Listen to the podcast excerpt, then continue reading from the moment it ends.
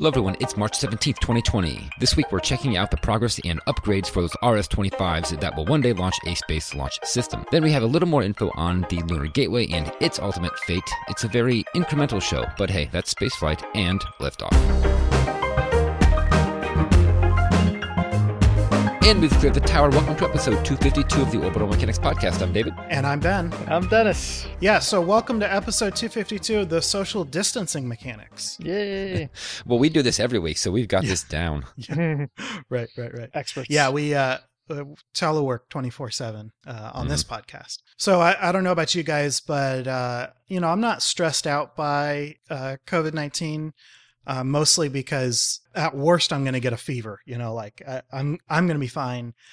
But what stresses me out is watching all the people behave completely incorrectly, you know, the whole flatten the curve thing. But I found a little fun way to help out. Are you guys familiar? You guys are familiar with SETI at Home, right? Oh, yeah. Have you ever heard of folding at home? Yeah, I've heard of it. Yeah. Yeah. Where you fold proteins. I was going to say, if that's the protein one, yeah. Yeah. So they just uploaded a bunch of coronavirus data. If you do folding at home and pick, you know, you can pick which disease to support. If you do any disease, you will start working on coronavirus proteins. And the goal of this study is to try to develop, you know, try to understand the structure of those proteins so that they can develop a drug that will actually block coronavirus's ability to infect cells. And so, you know, a vaccine is fantastic, but it doesn't help somebody who already is infected. And so if they can develop this drug, they can potentially cure somebody of the disease while they're infected. And I am guessing that this is extensible, or that learning about this particular protein or series of proteins, I'm not sure, will help us with all types of coronaviruses and not specifically SARS-CoV-19. But, you know, I'm not 100% sure about that, but that's, you know, it's potentially a really important thing. So I have had my computer cranking away at night at 100% folding proteins. Yeah, I'm going to look into that, actually. That's awesome. I'm definitely going to be retweeting that and trying to tell everybody I can about it. Yeah. Gives you a feel of some control over this. Yeah, you know? Exactly. Right. Yeah, so I don't know how I feel. I mean, I think I probably am a little bit more concerned than you are, or I feel more concerned than you do.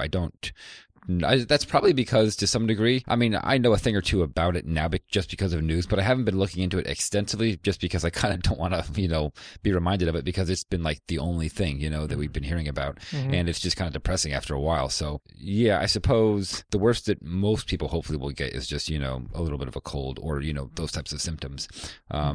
But at the same time, you look at what's going on in other parts of the world, and it's like, well, okay, this has the potential to get pretty serious just because of, you know, like the other effects. It's not just the virus itself. It's what happens as a result of that and how that affects the healthcare system and everything else.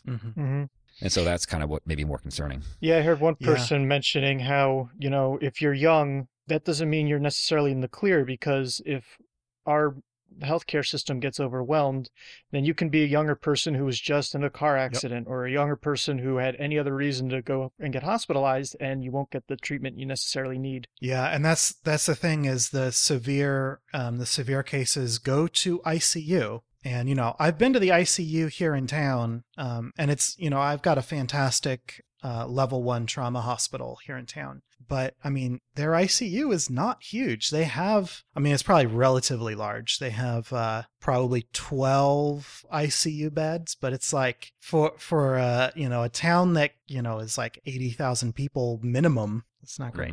No, I think it seems like we've got a bit of a gradient here. I'm very stressed out about this, if only because I have some frustratingly stubborn family members. Yeah. And I also now have to move all of my college's astronomy and physics courses online, which, I mean, when I say I have to do it, I can't do it alone, but I have to organize and figure out a way to get this done. And so, and by the 25th, so this is like week basically after we air. And so that's a lot of work.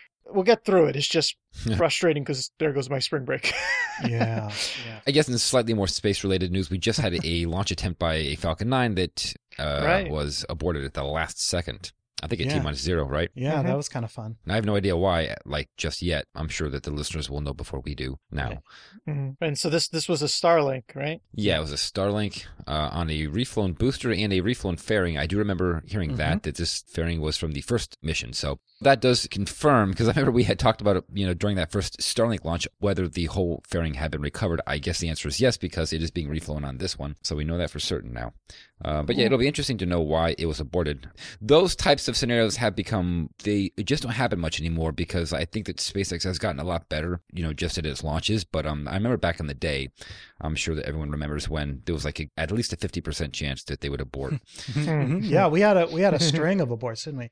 And you know, aborts are good. Aborts are much better than an in-flight issue. For sure, yeah. But yeah, FYI, SpaceX did tweet saying that there was out-of-family data during the engine power check, but that doesn't really tell you too much. So what does that mean? I've never heard that term. So engine power check is likely one of the engines not getting up to full thrust, right? And I think out-of-family data just means it's out of their safe ranges. I think it's just a fancy way of saying that, right? That seems pretty reasonable. Yeah.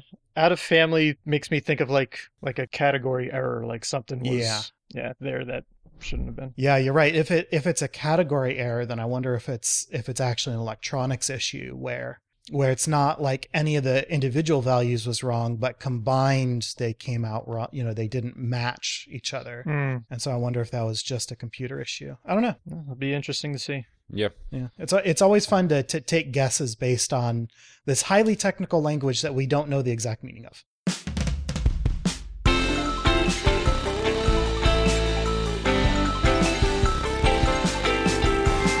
Let's talk about the RS-25 testing that's going on at the Stennis Space Flight Center. There's a couple of engines that, well, they have more than a couple, I'm sure, but they're doing some tests on some of the shuttle era engines, like the old engines that they've had for years, and they're retrofitting them with a whole bunch of new components that are being built in Canoga Park out in California.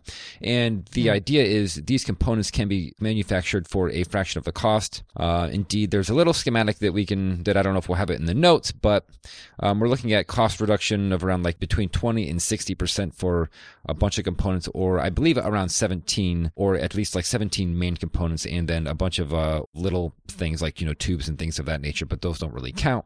They're mostly talking about the big stuff, such as the oxidizer, preburner, things like that. And it's pretty cool. They got it broken down. So like, yeah, that one should be a 30% cost savings, 30% on the hot gas manifold, 20% on valves and actuators. So. A whole lot of cost reduction, which is good, but they have to test all these things. And so they're doing several rounds of testing at the test stand at Stennis. So yeah, the two engines are the RS-25 EO528 and the EO525. So the EO or the E0528 is for the retrofit 2 tests, which I think is coming up shortly. And then the 525 is for a retrofit 3, which will happen later on. Essentially, these two engines are being fully rebuilt. The only thing that's remaining is the actual power head, but everything else is being replaced, including the engine nozzle itself. And one cool thing that they've done at Stennis is that they have allowed for the engine gimbaling tests, which I didn't know that you couldn't do in the first place. I thought that was something that you could always do, because I've seen tests, and I guess it hasn't been for the RS-25, but I swear I've seen tests where they have gimbaled the engines, but I guess that has not happened. So this will allow for that. But what's interesting is that these tests do not allow the gimbaling of the engine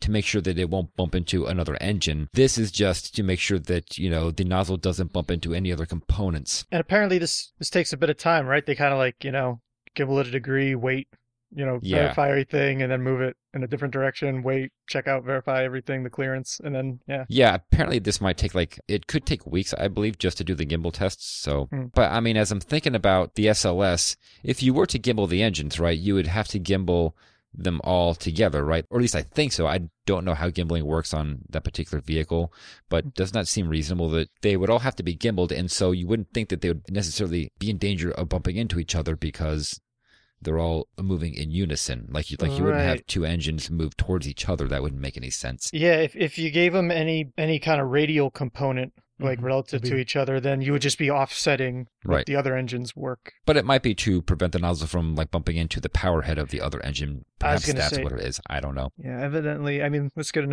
to look at a nice clear image of the bottom of the core stage now to kind of help frame that. Right. They don't all necessarily move in the same direction. Let's see. If you had a roll, right. If it's a roll, sure. You're going to have them all moving orthogonal to each other. And so if you have a roll and a pitch maneuver at the same time, yeah, if you have a roll and a pitch at the same, or a roll and a yaw at the same time, yeah, you could have them moving. You could have two of them moving, quote unquote, towards each other. Not exactly, like not cross-eyed, but they would be. Now, I don't know about you, David. Because I was picking up what you were putting down, but in my brain, I was thinking like, you wouldn't want them to move like, I don't know, like a baby deer kind of. Legs splaying out sort of thing, right? Is that the kind of uncoordinated motion you were thinking of?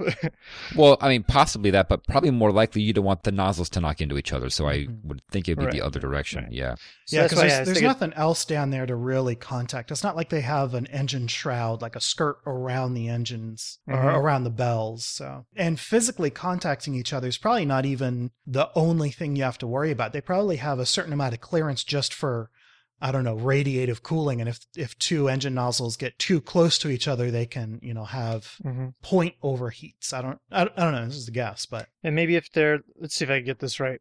Maybe if they got too close to each other and they're what? Overpressured? Oh, overexpanded. Overexpanded. Then maybe you could have weird instabilities happening where there's interaction there. Yeah, that's a possibility. But I feel like their exhaust plumes interact so strongly downstream anyway. And sometimes, you get those little negative pressure bubbles in between the engines where you get a little bit of flame sucked up in there. So, I mean, that's definitely a possibility, but I'm having a hard time actually visualizing what that might look like. But yeah, totally a good point. And so I have lost track, but if I remember correctly, so this is sort of kind of downstream after this green run, like that those engines are already on there and kind of have already passed their earlier testing. And so this is sort of for later Artemi, I guess. This is not to qualify specific engines for flight. I think it's just to qualify the components, because there are all these new components that are being manufactured by a new process. And so that's what they have to qualify. And then once that's done, then, they can actually start integrating the actual engines for flight. And then, they'll still have to test those too. But that will be a different kind of test. Copy that. Okay. So I guess my question then was that none of the four engines on the core stage right now have been retrofitted, like retrofit 2 or retrofit 3 are going to test. I didn't know that there were engines that are on the core stage. Yeah, I guess there have been, right? Yeah, because we talked about that. The core stage is fully integrated and on a barge right now. I guess that one has some of the older components. Yeah, I believe that that the engines on the current SLS core stage for Artemis 1, I believe that they are like retrofit 1 or retrofit 0.5 or something. Oh, okay. Like I know that they did some work, but it's not this work. Let me see. That sounds right to me, because because this is retrofit 2 and 3. So Artemis 1 doesn't have like space shuttle main engines on it. Like they did do some upgrades. Like I think they did a little bit of retrofitting beyond just refurbishment. But that's old information in my head, so don't. Yeah, so from what I'm seeing, that seems about right. Because, for example, it says the Artemis 2, that was the 2062 engine, and that was tested back in April of last year. And then it was refurbished and put into storage. So I guess they're done with that one. Mm-hmm. So this is, just further down the line. Are you guys still disappointed that we're going to be chucking these beautiful engines into the ocean? Yeah. Yep. That every time they say extendable in the news. It's like, I mean, they're such great engines, and they can't put them on a vehicle that can bring itself back, because, I mean, how cool would that be if they could? Because, I mean, these are big engines, and I guess when compared to a Merlin 1D, they're, I don't know what, twice the size probably, or more than that. I mean, they're very big, and I don't think the 1Ds are that big. So you would need a large vehicle. I guess the BE4 engines are going to be comparable, because I saw one of those when we were at the IAC conference, and in person, it's just as big as an RS-25. So I guess it's possible to design a vehicle that has enough clearance that you could land that first stage, because that is exactly what New Glenn is going to be. So why can't NASA build a reusable first stage? Well, because obvious for a whole bunch of reasons, but how cool would that be if they could? Yeah, so some corrosion resistance ought to do it. Yeah, exactly, Anderson. So it turns out that Artemis 1 actually has straight up refurbished Block 2 engines. So I guess they didn't do any retrofitting. I think they just refurbished them and slapped them onto the new rocket. They did definitely change what are they called, the controllers, I mean, that's like something that they had to do for all of them because the SLS rocket is not the same as the shuttle. Right. Mm-hmm. So, but yeah, I see what you mean. In other news about Artemis, let's talk about Gateway. So we have some official news now about what the status is. I'm never sure how to say that word. So the key here is Gateway is now non-critical. Well, so in the past, we've talked about Levero moving into office and immediately reevaluating and de-risking Artemis. I think that's a great term, de-risking. And my thought is that if your primary goal is getting boots on the moon, pulling Gateway out of your critical path is a really great way to de-risk Artemis, right? Now, is boots on the moon the way that we want to go back to the moon, right? Because we really don't want to have another Apollo, right? Apollo was fantastic, but my point is that Apollo was a go there, do the thing, get the accolades, and then come home. And Apollo had an expiration date, for lack of a better term. I remember specifically kind of getting called out for that because I was kind of saying I do want, my own generation's Apollo, but then that doesn't really set you up for long-term success. Well, and if it comes to no return to the moon versus just boots on the ground, I'll take boots on the ground any day. But yeah, so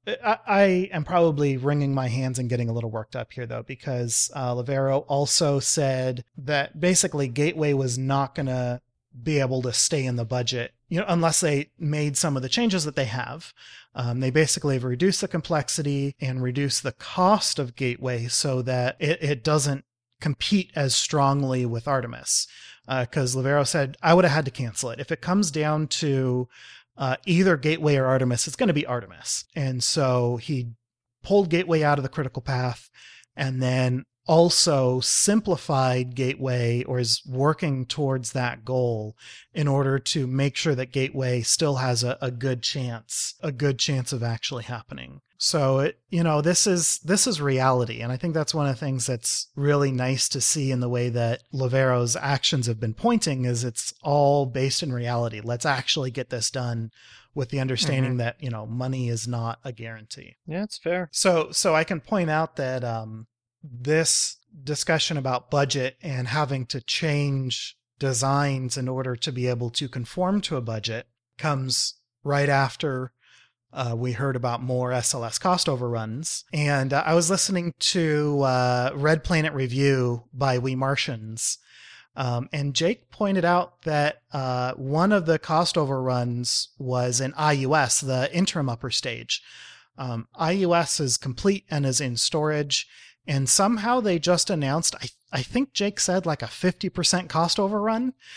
And he was really confused. How do you overrun costs on a component ready. That's finished? So I don't know what's going on here. I wonder if they're kind of smearing some budgets around and looking at how much they spent on it previously. And it's not new money being spent, but they're kind of shifting blame around a little bit to blame a constructed component that can't get canceled effectively.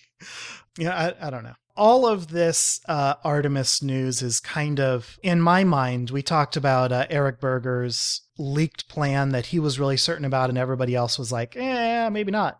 But we're going to find out pretty soon. I mean, he was saying, Gateway's going bye-bye. And Levero confirmed that, yes, a revised Artemis plan, which I'm assuming is, that document that we talked about a couple weeks ago was one of the ancestors of this plan.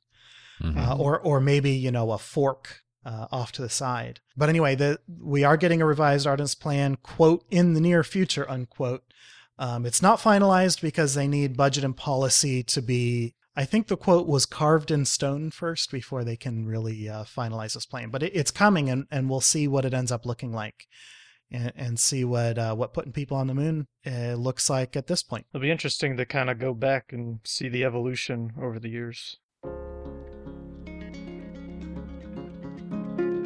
Let's just do two short suites this week. What is our first one, Dennis? Well, first up, Space Logistics teams with DARPA on satellite servicing vehicles.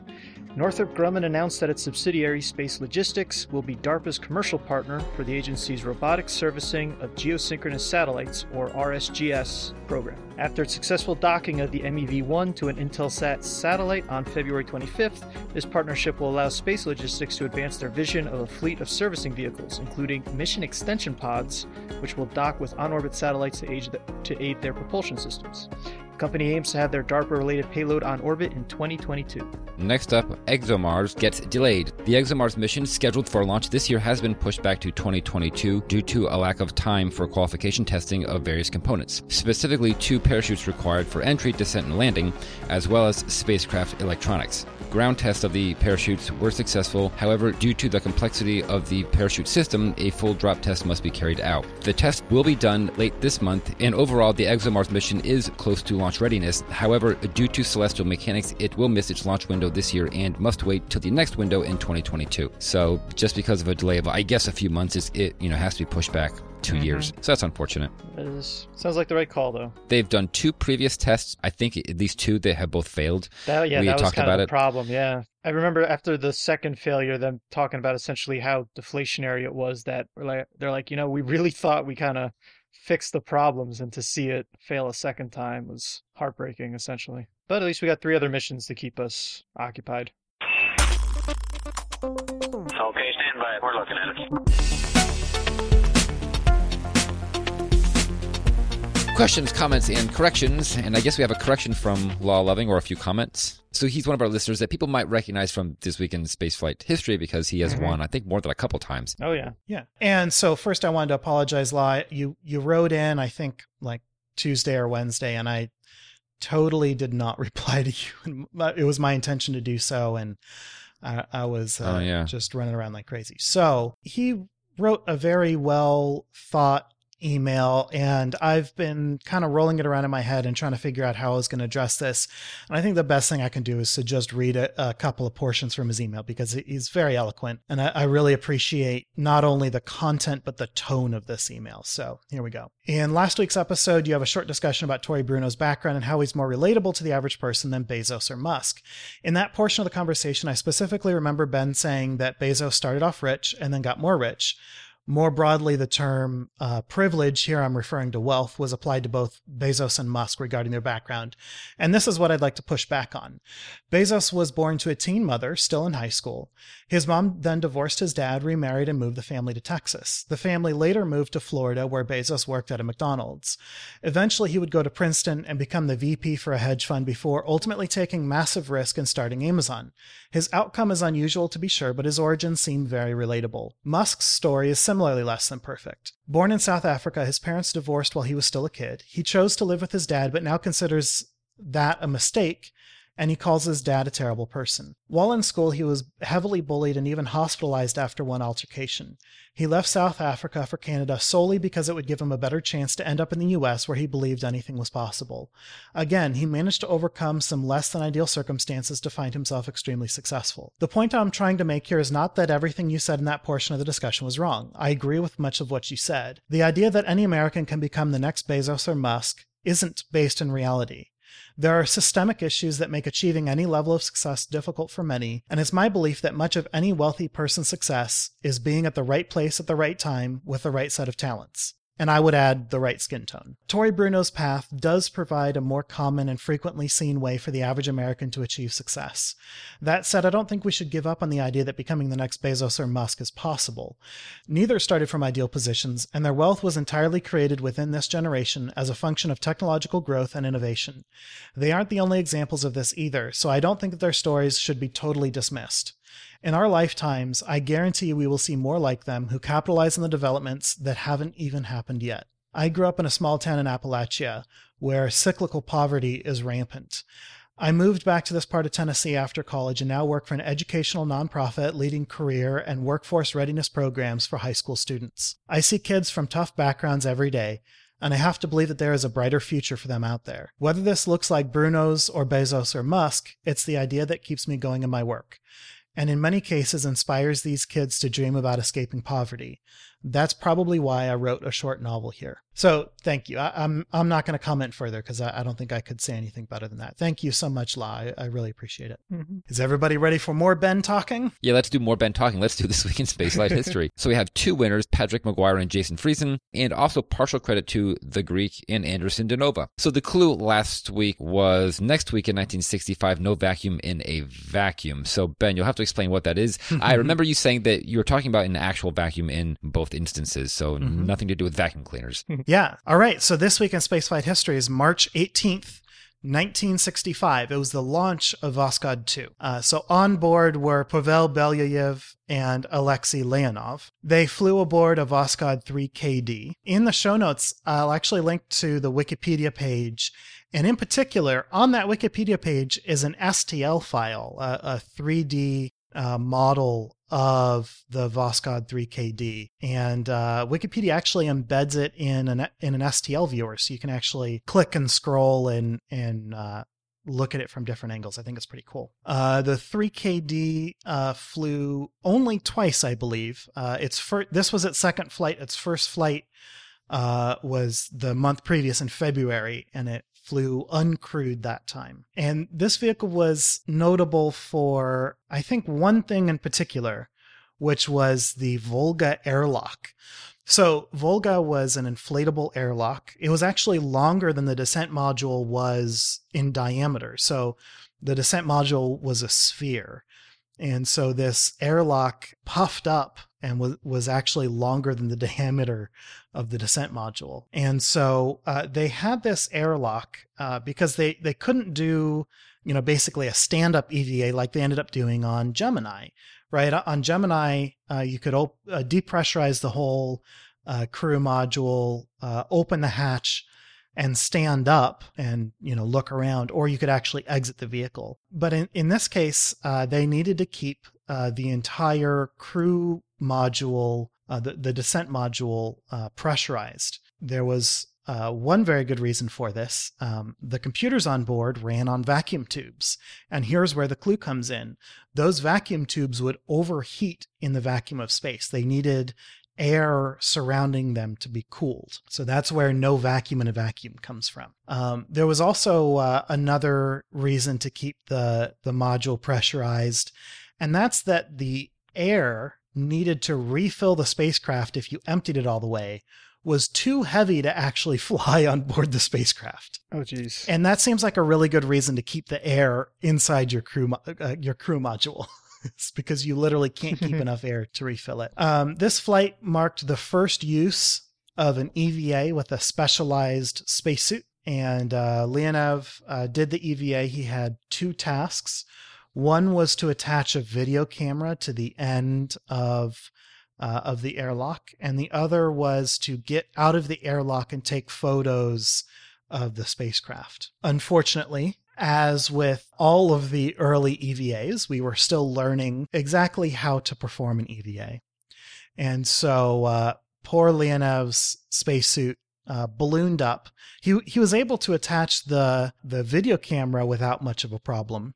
But once he was free floating, the ballooning of his miniature spacecraft, of his spacesuit, totally locked his arms and legs in place. And it was so bad that his feet actually came out of his boots.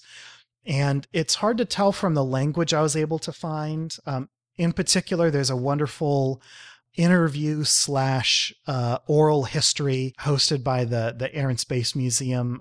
It's a written article. There'll be a link to that, where Leonov actually talks about his hand, having difficulty with his hands and his gloves. And he says that his inner gloves actually attached to the sleeves. And I think what he's talking about is that attachment actually caused his hands to come out of his gloves as well, or at least not sit properly in the outer gloves. So Leonov was not able to actually take any photos because the camera was mounted on his chest, but the camera shutter button was mounted on his leg, and he wasn't even able to reach his leg to hit this button. And then, that's not where the difficulties with a ballooned up spacesuit end.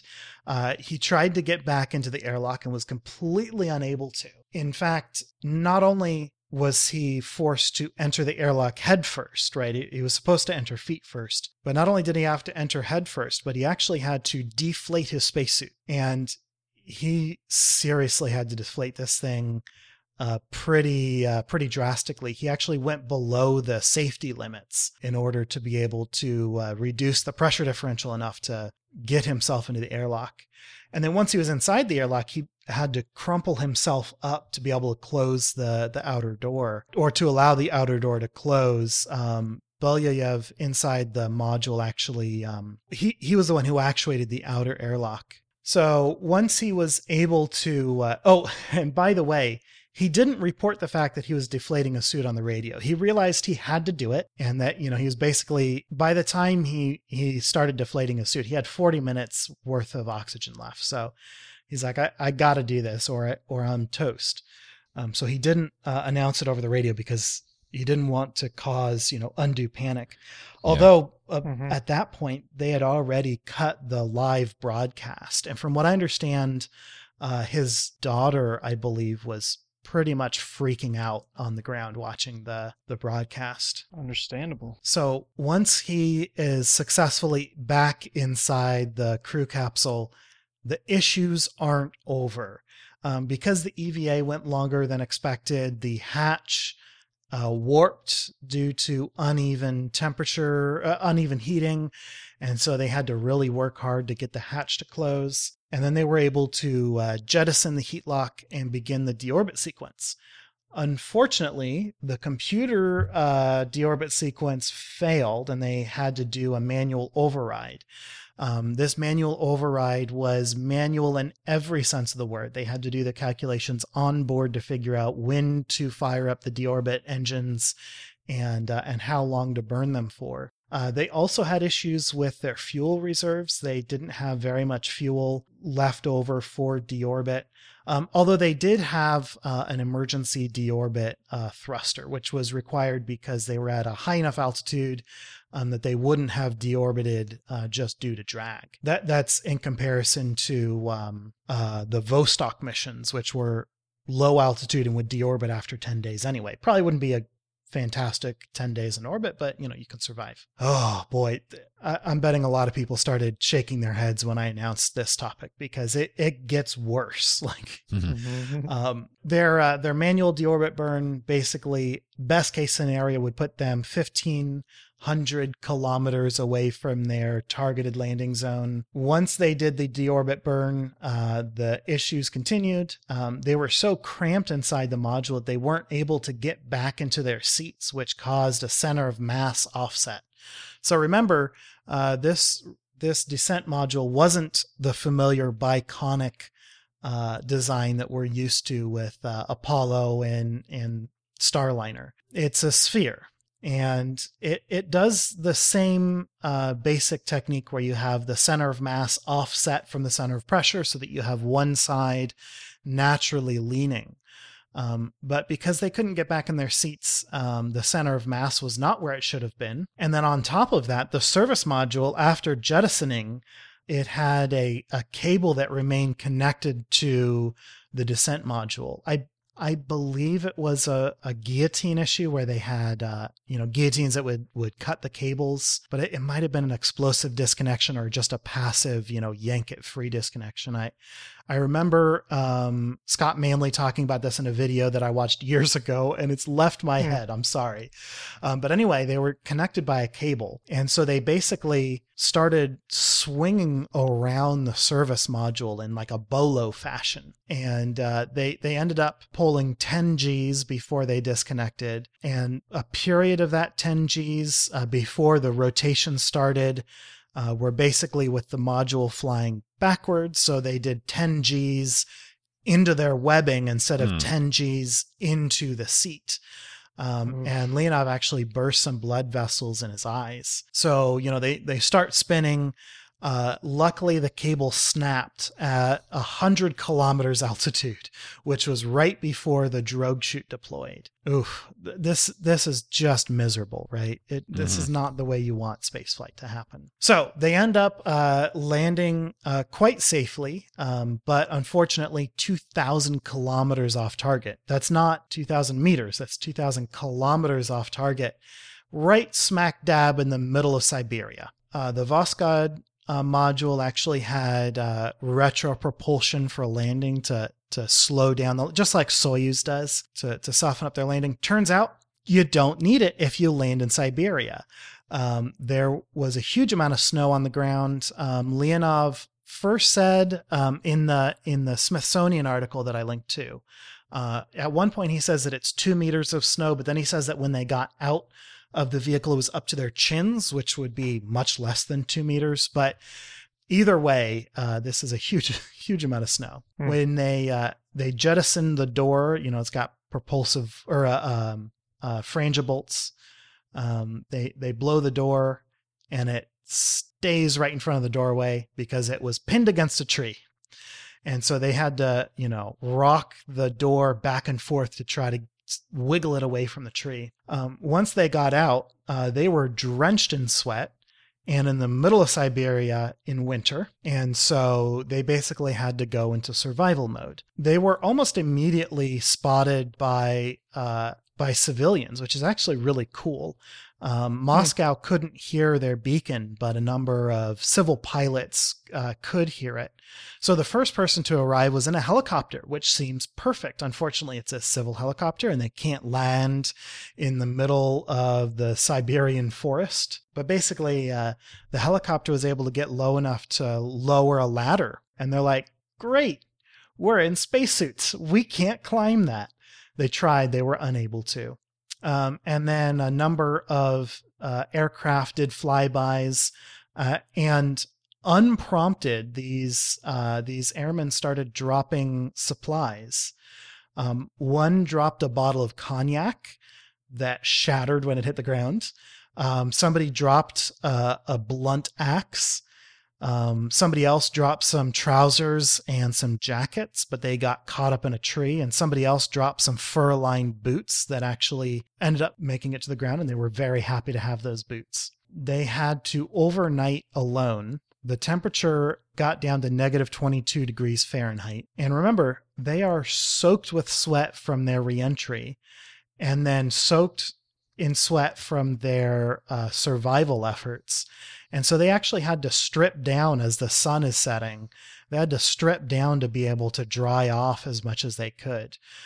By the way, the heaters in the capsule also broke, so that wasn't any help. The next morning, an advance party arrived and was able to build them a fire and deliver food and drink and begin to take care of them.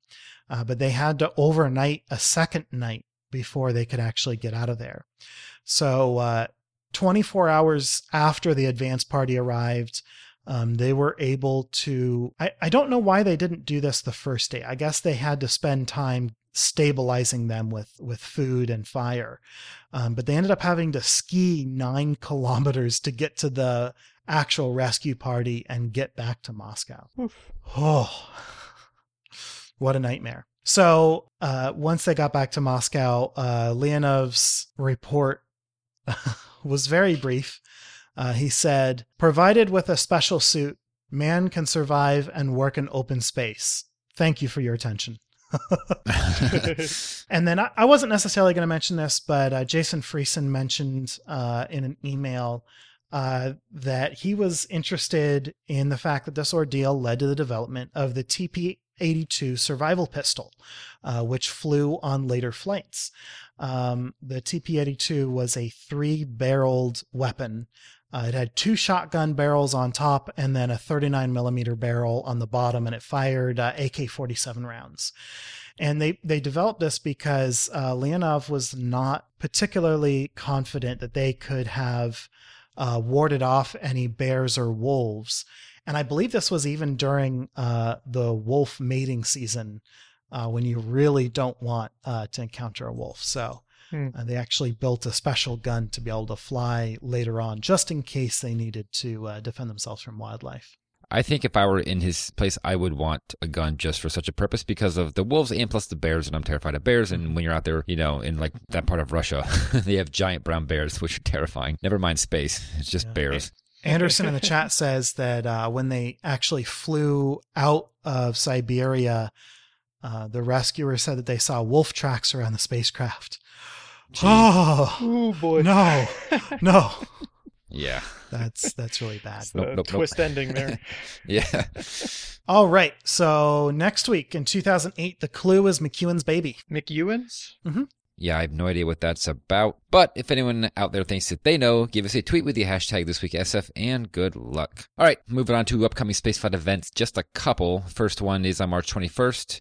That is a Soyuz, and that's launching OneWeb 3. And that's launching from the Baikonur Cosmodrome in Kazakhstan. And this will be launching 34 satellites into low Earth orbit. I don't know how many there have been so far. I've been keeping track of Starlink more than OneWeb, but clearly they're making some progress too. So this is launching on a Soyuz 2.1B rocket, and that will be using a frigate upper stage, and that launch time is 1707 UTC or 107 Eastern Daylight Time. So yeah, good time to watch a launch. So yep, keep an eye out for that one. And then we also have a Vega launch of the SSMS POC, where that's the Small Spacecraft Mission Service proof of concept mission. So this is 42 microsatellites, nanosatellites, and CubeSats for commercial and institutional partners.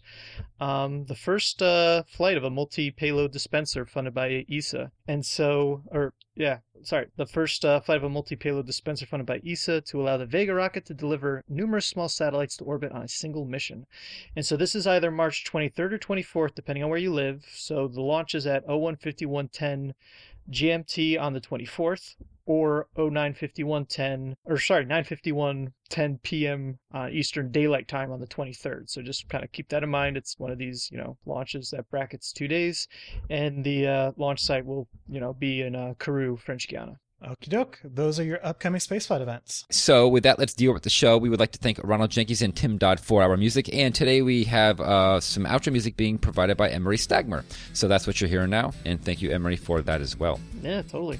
Also, we record live on Sundays at 9 a.m. Pacific, 12 p.m. Eastern. Thank you so much to our $5 and up Patreon supporters for joining our recording sessions and helping us make correction burns on the fly. If you support the show as well, please leave us a review wherever you listen, or visit theorbitalmechanics.com/support for our Patreon campaign, affiliate links, and other resources. For more information on this episode, such as show notes and other links, visit our website at theorbitalmechanics.com. Be sure to check out our store for mission patches, t-shirts, and hoodies. You can talk about the show with other listeners on Twitter and Reddit. We're Orbital Podcast on both, and you can talk directly to us by emailing info@theorbitalmechanics.com. So that's it. We will see you next week on Orbit. Until then, later. Goodbye, everybody. See ya.